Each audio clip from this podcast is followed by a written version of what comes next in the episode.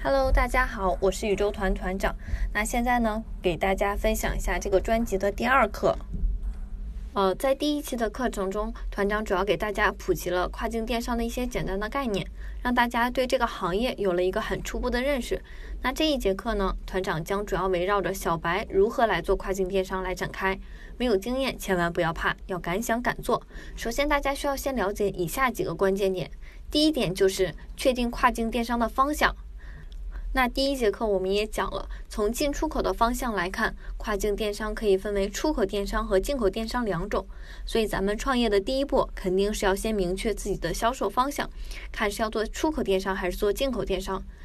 如果让团长来推荐的话，团长肯定会推荐出口电商，原因有几个，一个是出口的规模要比进口的规模大，进口大部分被阿里系给垄断了，这和上节课说的传统意义上的电商平台难做是同一个道理。那反之，出口电商相对好做一些。第二点呢，就是销售的区域和人群的分析。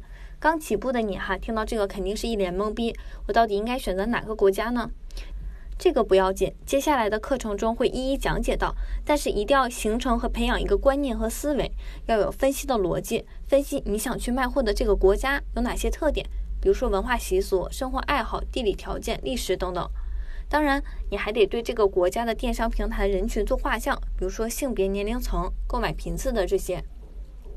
团长了解到的数据哈，现在基本上跨境出口电商是销售到欧美这些国家的，尤其是美国。这两年呢，东南亚、中东地区也是不少卖家创业的一个主要方向，算是一个新兴的市场。零起步的卖家们可以关注一下这边的市场。第三点呢，是要选择合适的入驻平台。这个是非常重要的哈，我们是选择亚马逊呢，还是选择易贝呢，还是选择卫士呢？这一条要画重点圈起来。后面的课程会着重一个一个的去讲解这些平台，大家先不用着急。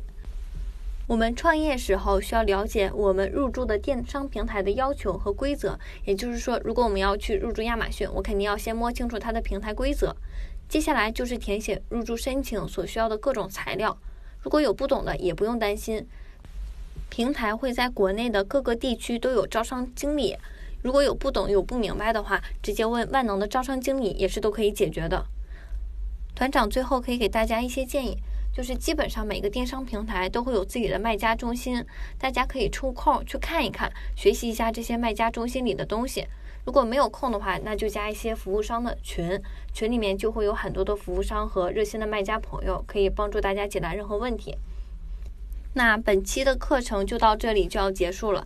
那我们来回顾一下今天的重点，总结一下小白卖家做跨境电商创业需要注意的三点：一是要确定跨境电商的方向；二是要对销售的区域和人群做分析；三也是最重要的，就是选择合适的入驻平台。在接下来的一期中，团长还会讲运营和后续环节的四个要点，欢迎收听，谢谢。